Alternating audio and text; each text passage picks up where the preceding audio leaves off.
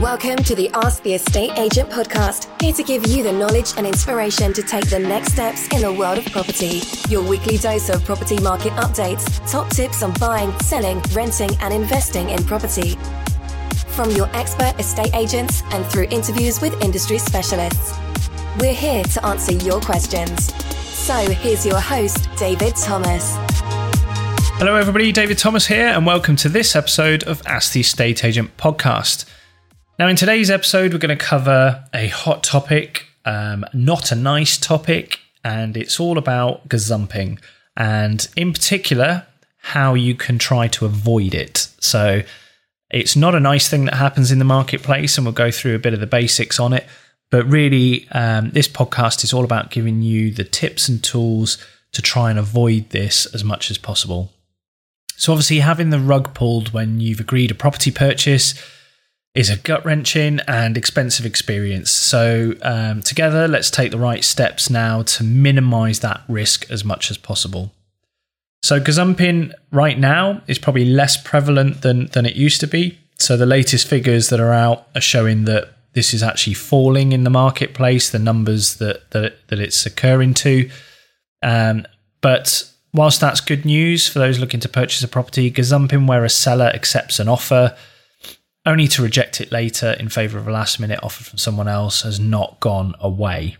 So that's why um, I thought this podcast would be really helpful just to give some top tips on how to try and avoid it. Where's this mainly happening then? Um, as you could imagine, London retains the crown as the gazumping capital, with 66% of buyers having been gazumped in 2018, and this figure is up from 35% in 2017.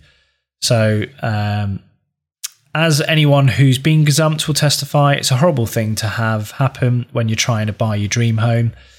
In many cases, unless you can somehow find the cash to, to make a higher counter offer, it means that a lot of time and money has been wasted and that there's no choice but to go back to square one and start the property search again.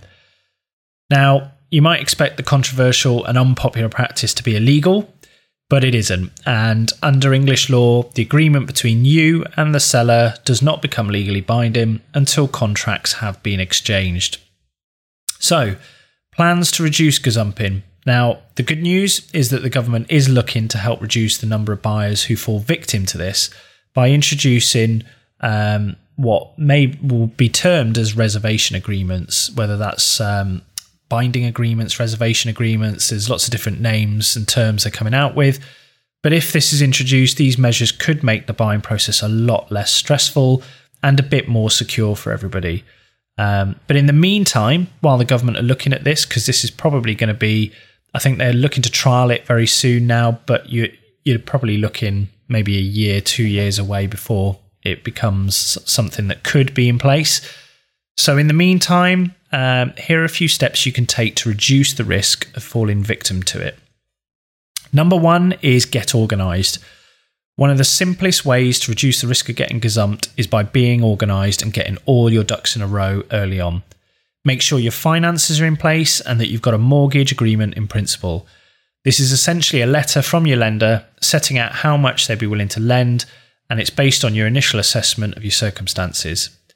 You'll also need to have a solicitor appointed, one who is available and proactive and has all the necessary documentation to hand ready to go.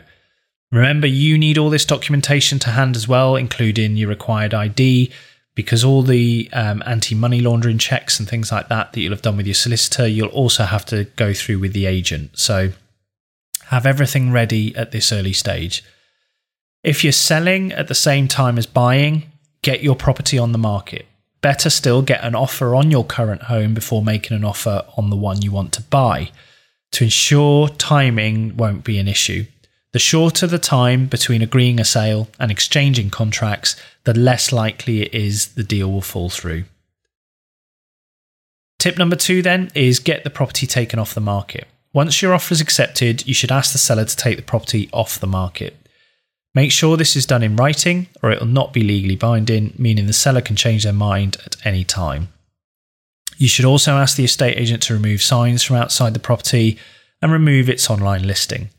While the seller and agent aren't legally obliged to do this, you should question their reason if they say no. Number three, then, keep things moving quickly. Do all you can to keep the process moving along as quickly as possible. This means being in regular contact with your mortgage broker and your solicitor, and this is to ensure that they respond quickly to requests for information. Make sure you read, sign, and return forms as promptly as possible. You don't want your case to fall by the wayside or things to drag very slowly. Number four, then get friendly with the sellers.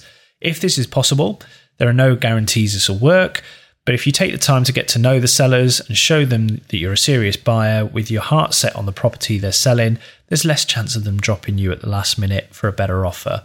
So if it is possible, get to know the sellers.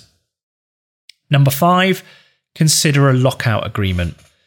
You might want to think about a lockout agreement or exclusivity agreement. This is where the vendor agrees not to seek or accept other offers from other buyers for a certain short period. While this can help demonstrate how serious you are, the issue you may have is getting the seller to sign it. Talk to your solicitor to find out what's involved and the potential cost of drawing up any of these agreements, but be warned that it can get fairly complex. Number six, then take out specialist insurance. In addition, you might want to look into taking out home buyers protection insurance. Um, this is a policy covers you for the loss of upfront expenses you've made in good faith to purchase a property, such as legals, survey, mortgage lending costs. And this is all there to protect you in the event of the purchase falling through. So, number six, look at um, specialist insurance that may be able to cover you. Number seven, then, is look at potentially buying at auction. Buying at auction means there is no risk of gazumping, but it does come with a lot of different risks. So don't make any hasty decisions as you need to go in with your eyes firmly open. And if you've never purchased at auction before, please do make sure you do your research, you do your due diligence, and um, really understand the whole auction process before you go into it. So that's tip number seven look at potentially buying at auction. So there you go. That gives you some top tips on how to avoid gazumping. It's not a good scenario. It's crazy that it's not um, illegal really in the process, but there are changes potentially coming from the government. But in the meantime, if you put some of these top tips into place, you'll protect yourself as much as possible. So thanks again for your time listening. I hope some of this helps some of you out there um, negotiating at the moment and buying please do comment, give me your feedback, give me the, the, your questions and maybe some scenarios you've come across. Remember, you can reach us on our website, asktheestateagent.co.uk, or reach us on our social media platforms Facebook, Instagram, or Twitter. Just search Ask the Estate Agent. So, thanks again for listening and look forward to catching up with you all on the next episode. So, until then, it's goodbye for now. We look forward to answering your property questions and helping you with your next move. Thank you for listening to the Ask the Estate Agent podcast.